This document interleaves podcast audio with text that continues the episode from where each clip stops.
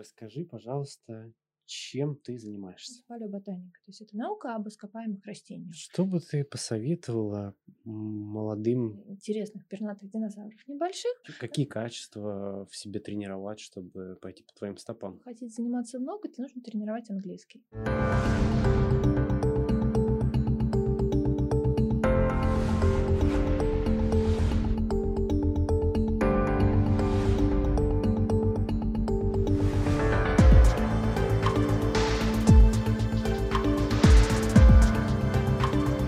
Всем привет!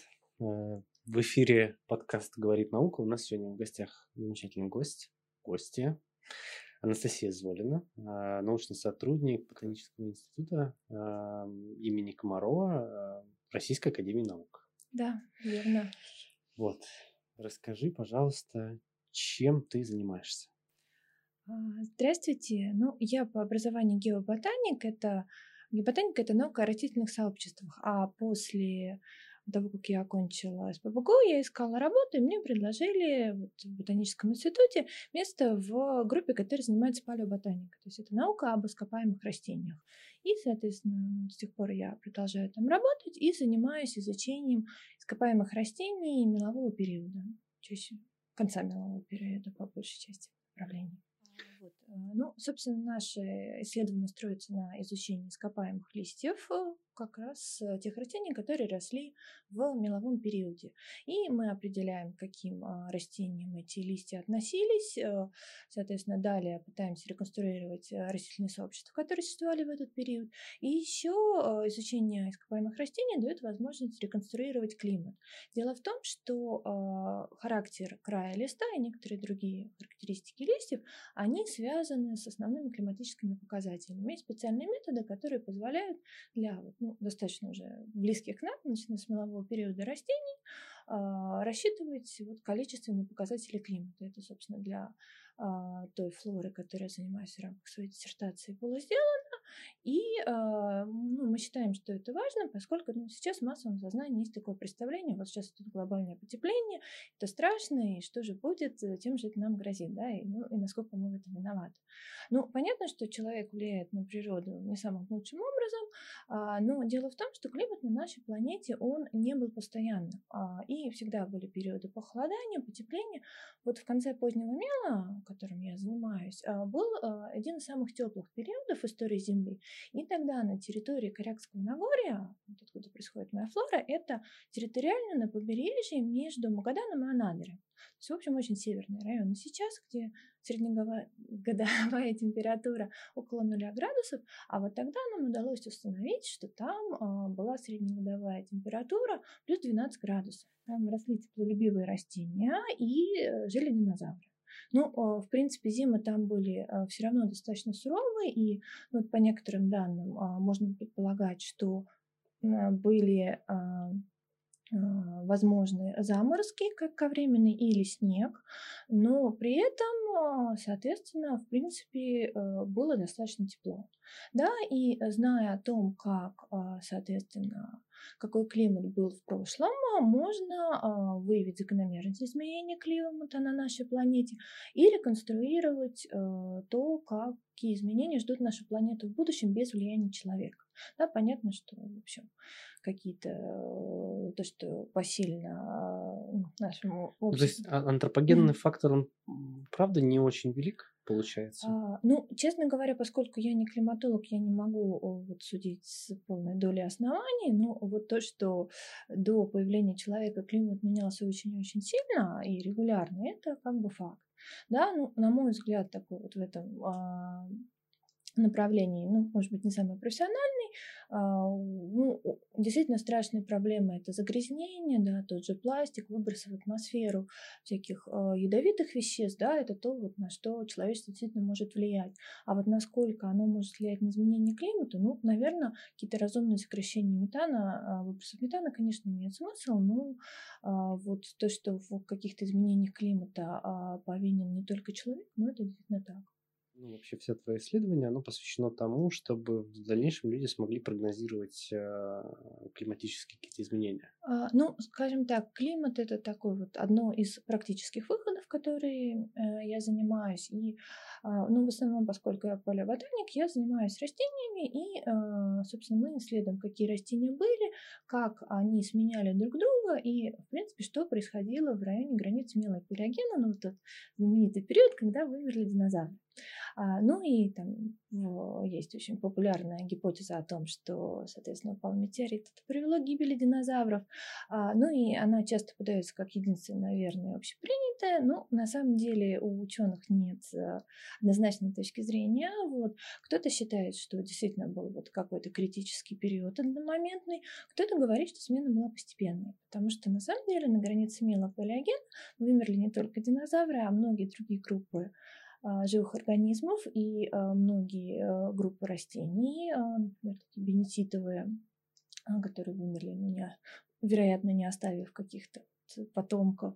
А, вот, поэтому, собственно, мы изучаем а, флоры до а, мелполиогеновой границы и после, и смотрим, какие изменения происходили. Но на самом деле вот характер изменений растений, он был скорее эволюционным, да, то есть вот не было какой-то катастрофы именно в растительном мире. Ну, по крайней мере, она не фиксируется геологической летописью, потому что понятно, что там, мы работаем с миллионами лет, а, этот самый метеорит, если он был, ну, это, наверное, десятки, да, ну, максимум сотни. А, ну, в принципе, какие-то вот новые группы, они, а, флоры, которые я занимаюсь, они появились а, еще до, соответственно, в. Мы их находим, а вот у более молодых флор есть еще какие-то вот группы, которые вообще уже должны были вымереть. Получается, что процесс был какой-то постепенный. Ну и плюс добавлю к вот этому самому метеориту, кто-то считает, что самая импактная гипотеза о и из-за метеорита а, был, произошел самый палеогеновый биотический кризис. А другие авторы предполагают, что всему виной не метеорит, а вулканизм. А, вот есть такие знаменитые а, трапы Декана в Индии, это очень большая мощная толща базальтов, которая как раз изверглась около 65 миллионов лет назад. На самом деле у нас на Корякском Нагоре не менее крупные вулканические явления происходили.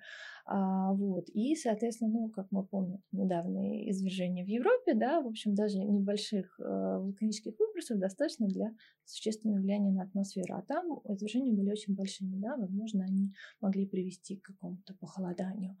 А, ну и при этом есть э, авторы, которые предполагают, что, э, соответственно, в Америке упал метеорит, и это вызвало в Индии извержение, да, то есть вот, ну, все вместе. Типа. Да, то есть, ну, это такая более специфическая гипотеза, но, в общем-то, как бы сейчас все не так однозначно. Как ты проделала свой путь в науку?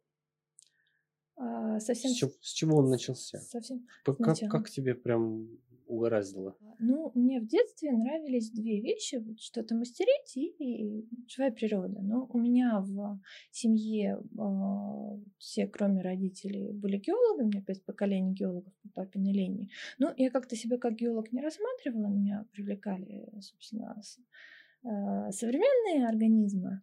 А, вот, ну, я в седьмом классе пошла в кружок в лабораторию экологии животных и биомониторинга в Нижском дворце, сейчас это эколого-биологический центр Крестовский остров. Э, и, собственно, это так определило мой профессиональный путь, потому что у нас все старшие ребята, они поступали в СПБГУ, и, соответственно, я как-то ну, постепенно поняла, что, собственно, вот оно так, как, как-то и будет. То есть у меня не было раздумий. Ну и по, в старших классах я ездила на Всероссийские экологические олимпиады и, собственно, получила поступление без экзамена. То есть, в общем-то, у меня такое, оно, оно было не, не очень тернистый, скажем так, вот.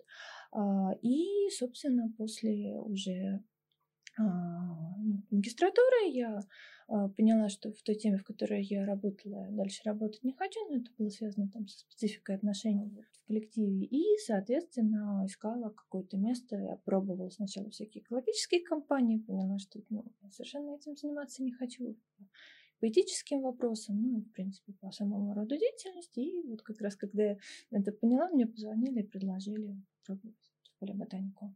Много вообще молодежи в этой сфере сейчас крутится? А, ну, если смотреть по нашему институту, достаточно много, и на самом деле сейчас, э, слава богу, становится лучше вот со всяким материальным обеспечением, по крайней мере, у нас в институте, поскольку, когда я пришла, ну, честно говоря, первое время было достаточно сложно, а, вот, но сейчас у нас есть, э, если ты научный сотрудник, ну, надбавки за публикации, если ты пишешь, ну, в общем-то, это позволяет, э, мне кажется, ну, по крайней мере, иметь надежду на то, что ты можешь продолжить а, работать в науке. Но, к сожалению, из моих однокурсников, кто был в нашем институте, большинство ну, по разным причинам, но не остались.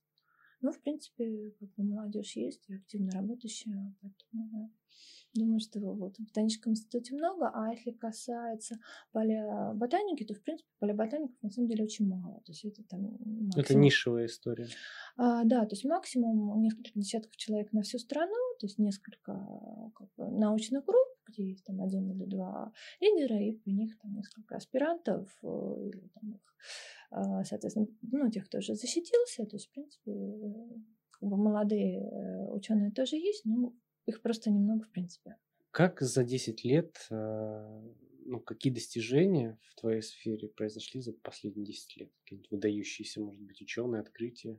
Ну, честно говоря, вот как-то такого э, что может быть интересно широкой публике, наверное, э, не может могу быть, представить. Это может быть что-то, что тронуло только тебя скажем так, я могу сказать, чем занимается наша группа. Из интересного у меня моя научная руководительница Алина Борисовна Головнева совместно с нашими э, коллегами с Дальнего Востока активно сейчас э, изучает флору а, середины мелового периода, где а, ну, из этого местонахождения, которое мы исследуем, найдено сообщество ранних цветковых растений, а, травянистых. Это очень интересно, потому что, согласно одним из гипотез, первые цветковые растения были древесными, а вот и только потом они когда-то стали травянистыми. Вот, а мы работаем с травянистами, которые росли вместе с папоротниками, и, что самое интересное, их захоронило вот на том месте, на котором они росли. То есть тут есть, э, ну, очень часто, когда происходит захоронение ископаемых остатков, э,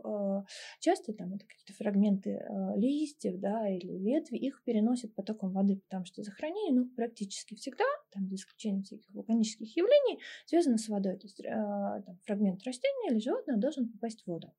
Вот. Ну если это берег э, реки или озера, соответственно, это очень далеко может быть э, от места того, э, где растение росло. Поэтому полиботаники чаще всего работают не с целым растением, а вот там с листом, с отдельно там, цветком, плодом. И нужно еще доказать... С частями, короче. Да, доказать, что часть одного растения. То есть есть э, такое растение липидодендрон, древний плаун достаточно знаменитый, вот его разные э, части называли там чуть ли не семью разными названиями. Да? То есть очень сложно доказать, что это все было с одного растения. Вот. А это сообщество ранних цветковых с э, Дальнего Востока, там растения росли а, вот прямо, а, захоронились прямо на том месте, где они росли. То есть они как будто бы законсервировались? Ну вот, к сожалению, они законсервировались часто вертикально, а когда происходит, ну, собственно, полевая работа, то а, образцы добываются послойно. А, и поэтому все равно там целиком растение от корней до там, а, кончиков, побегов э, достать очень тяжело, но, в принципе, есть очень крупные, и есть и фрагмент, э, и фрагменты и с корнями, и с, э, соответственно, цветами, ну, генеративными органами называется. Не очень понятно, что это было, это не очень похоже на современное, скажем так. А, вот, то есть, в принципе, мы можем реконструировать облик целых растений. А Дальний Восток это где? Это все вот та, это, этот регион Магаданской области, Чукотка? А, это, это чуть южнее, вот в районе Владивостока, примерно 30 километров к Владивостоку. Ну, вот еще по поводу новостей мира науки. А, очень интересно, что многие исследователи сейчас э, предполагают, что динозавры, по крайней мере, некоторые из них были теплокровными. А, вот, ну, то есть мы... Как мы с вами. Ну, всякие механизмы достижения теплокровности, они, в общем, ну, могли быть какими-то специфичными, но, в общем, на самом деле, ну, наверное, это уже факт достаточно широко известный, но птицы — это потомки динозавров, некоторые группы динозавров. Птицы теплокровные. Соответственно, то есть по поводу вымирания динозавров, это такой вопрос, э, ну, как бы не закрытый, потому что птицы-то сейчас живут, так что как бы, птицы — современные динозавры. Вот, но а, вот э, некоторые группы динозавров, которые жили в позднем мелу, а, вероятно, имели, а, ну, соответственно, более высокую температуру, чем окружающая среда. И это а, доказано на основании исследования изотопов, которые, ну, в общем, изотопы углерода и кислорода могут показать температуру тела животного.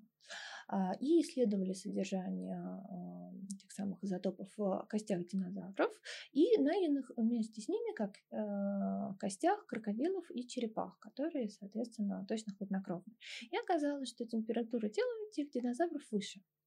Соответственно, на этом было сделано, основываясь на этом, было сделано предположение, что динозавры были теплокровными. Вот. И это как раз ну, это сейчас не общепринятая точка зрения, но многие ведущие ученые э, считают, что это было так. Сейчас, если посмотреть современные реконструкции динозавров, многие из них рисуют в перьях. Например, можно погуглить Тирекса, да, или каких-нибудь э, динозавров более э, северных, они будут покрыты перьями, как у птиц. То есть они плюшевые? А, вот такие. Ну, на самом деле не очень понятно. Вот в Китае находят э, достаточно интересных пернатых динозавров небольших. Там даже э, можно посмотреть, ну, какие-то пигменты этого пера. Но это скорее исключение. У некоторых динозавров точно была чешуя, находят фрагменты кожи с чешуей, а некоторые вот были похожи на птиц. Есть ну, такая прямая связь с тем, чем я занимаюсь. Я уже э, сказала, вот, что температура а, по нашим расчетам в районе местонахождения, то есть Коконавское местонахождение, которым я занимаюсь, среднегодовая была около плюс 12 градусов, а, а зимние температуры, вероятно, а, могли быть в какие-то периоды отрицательные. Да? Но при этом, кроме ископаемых растений вот этого коконавского местонахождения, найдены также остатки динозавров.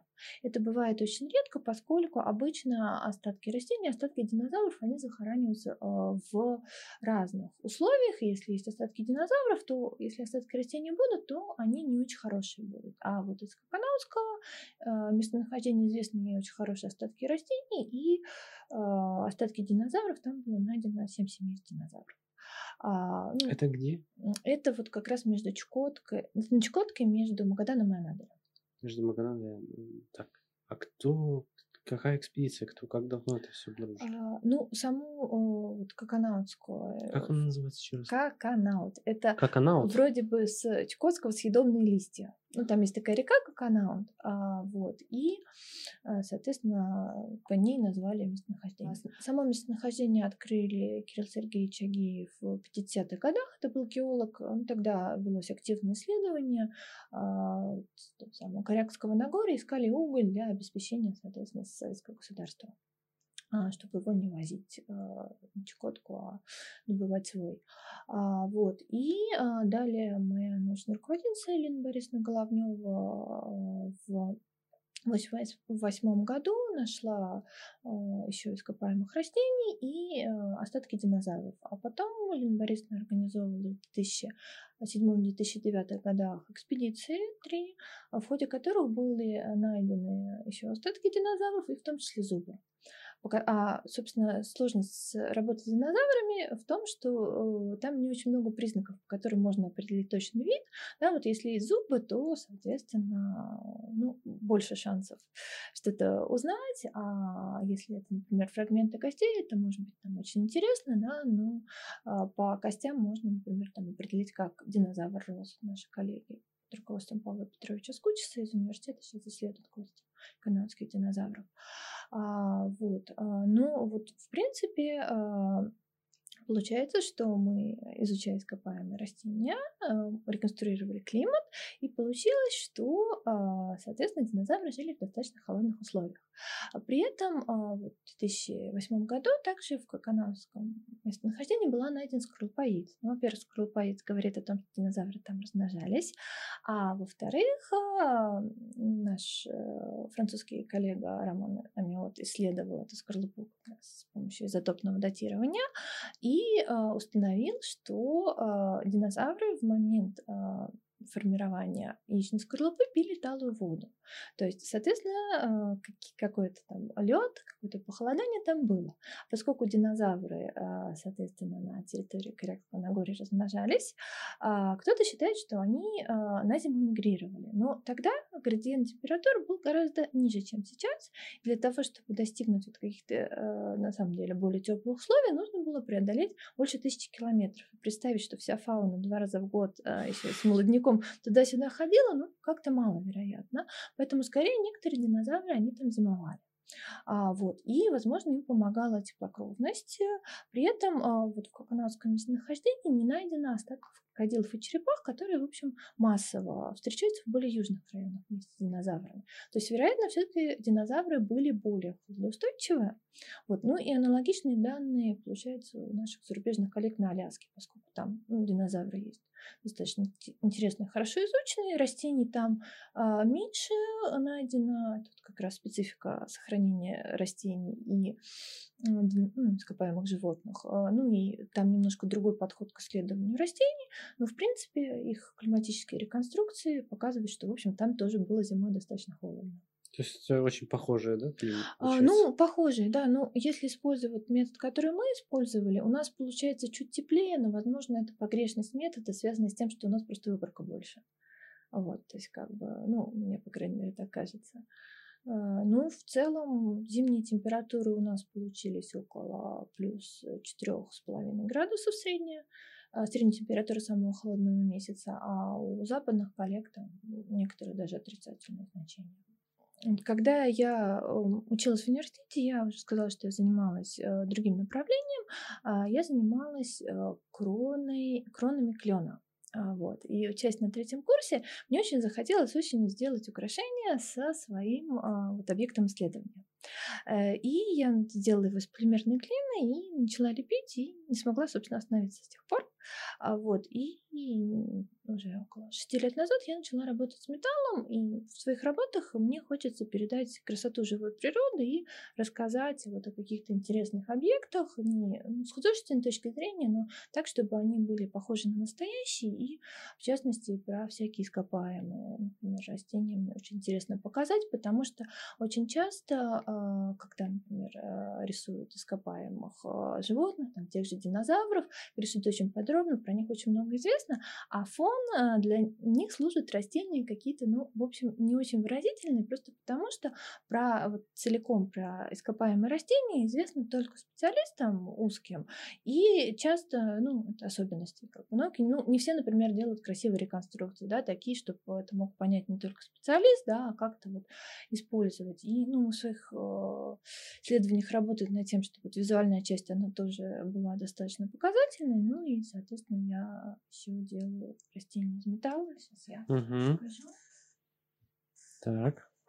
Это какой, когда они росли? Вот эта А, архифруктус, э, когда его описали, считалось, что он э, рос в самом конце юрского периода, но сейчас э, немножко изменили датировки, он рос в самом начале мелового периода.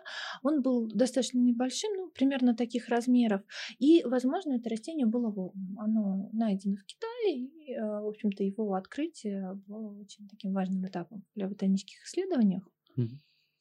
Ты воспроизводишь, э, как давно вот эти все вещи? А, ну, э, вот на скульптуру я перешла в 2014 году. А, ну и, соответственно, металл, он позволяет делать более масштабные вещи, чем полимерная глина, ну и немножко с другой выразительностью. Так. А, вот, но я делаю не только ископаемые растения, но еще и э, современные, и еще я делаю животных. Животных, так, я сейчас достану этого красавца. Это кто? Это животное называется тихоходка. Это э, животное, которое живет. И сейчас оно микроскопическое. Оно, надеюсь, не таких размеров? Нет, оно там, десятой доли миллиметра. Они живут в а, почве, в, ну, в капельках воды в почве. И они очень известны своей устойчивостью. Дело в том, что они могут их охлаждали э, там, до очень низких температур, их нагревали, и после этого они оставались живыми. Их даже отправляли в космос и в открытый подвергали космическому излучению, после этого тихоходки оставались жизнеспособными. А вот, поэтому их устойчивостью очень восхищаются, и, э, собственно, этим они знамениты. Но я решила сделать э, посвященный им проект. Я вот сделала скульптуру и договорилась с исследователем, который занимается тихоходками. И я надеюсь, что когда у нас будет меньше ограничений, мы устроим в рамках какого-то художественного фестиваля лекцию э, с рассказом о тихоходках, ну, о том, что, собственно, они существуют и существуют вокруг нас. То есть мы, я думаю, что идя по парку, сталкиваемся с огромным количеством тихоходок, но они не такие крупные. То есть ты уже 6 лет занимаешься скульптурой из металла? Эта штука весит, как, я не знаю, как стол. Четыре с половиной. Четыре с половиной года. Не, э, килограмма. Килограмм. Четыре с половиной килограмма? Она полая. Если бы она была... Она полая? Латунь очень тяжелая. Если бы она была не полая, она была бы, наверное, 15 или 17. Там толщина примерно вот такая. А, ну, да, около шести лет я занимаюсь. Ты где-то выставляешься? А, да, я ну, достаточно регулярно выставляюсь э, на разных выставках коллективных в городе. У меня еще было несколько персональных. Вот сейчас на ближайший будет в детской библиотеке Павловска персональная выставка. Я хочу там сделать э, рассказ про ископаемых животных и растений, ну, сопроводив это текстами. Называется «Экскурсия в прошлой земле». Поскольку там детская аудитория, я надеюсь, что это будет интересно, познавательно. Что бы ты посоветовала молодым начинающим, даже не знаю, как назвать, э, кто интересуется? Ботаники, наверное, да? Mm-hmm. Вот, вот, тем, кто заканчивает школу, например, что бы ты могла посоветовать? А... Какие качества в себе тренировать, чтобы пойти по твоим стопам? хотите заниматься много, то нужно тренировать английский. Да? Причем чем раньше вы это начнете, тем, собственно, лучше. А, вот. а так, ну, мне кажется, важно, чтобы был интерес, потому что в науке, собственно, а, все строится на интересе. Если интерес, то ты можешь искать какие-то возможности там, для своей работы. Да? А, тебе будет интересно писать статьи, ты можешь пробовать подавать на гранты. Сейчас, кстати, ну вот, не знаю, как будет дальше, но РФФИ, наверное, уже знаете, да, что Нет, а, Российский фонд фундаментальных исследований сейчас э, прекратил свое существование практически, и гранты будет давать другой фонд. А, а, вот, и, соответственно, ну, не очень понятно, как будет дальше с грантами, но вот э, до этого, в общем, для молодых ученых было достаточно много грантов возможностей. Собственно, я получила два гранта именно для молодых ученых, и, в общем, это здорово. Ну, для того, чтобы получать гранты, нужно как можно раньше начинать что-то писать. Вот. Ну, а, собственно, чтобы начинать что-то писать, нужно, чтобы было по-настоящему интересно. Ну, и, в принципе, работа в науке, она... Ну, конечно, в любой сфере там есть свои сложности и радостные стороны, но, в общем-то, мне кажется, что если нет там ярко выраженного интереса, то лучше, например, искать область, которая действительно будет вас интересовать. Тогда и, и будут появляться какие-то возможности. Ну и, в принципе, а, что касается там, молодых ученых, э, студентов, аспирантов, ну, пробовать э, подаваться, например, на стажировки, на какие-то конкурсы. Сейчас их достаточно много. А даже, ну, если не получится там, пройти финал, в любом случае это опыт. Ну, посмотреть, как, как такие заявки пишутся, что для этого нужно. А вероятно, вероятность, что что-то получится, но очень высокая. Это может дать, э, ну, просто какой-то жизненный опыт, новые знакомства и, в общем-то, понимание, как оно устроено, посмотреть Например, если это стажировки за границей, то посмотреть другую науку или посмотреть, как работает наука у нас. То есть, в принципе, просто не, не бояться этого делать, потому что в этом ничего страшного нет. Наоборот, э, это хорошая возможность именно для молодых ученых. Спасибо большое за экскурс в свою профессию. У нас в гостях была Анастасия Зольдина, научный сотрудник а, Ботанического института имени Комарова а, Российской Академии Наук. Всем пока. До свидания, спасибо большое.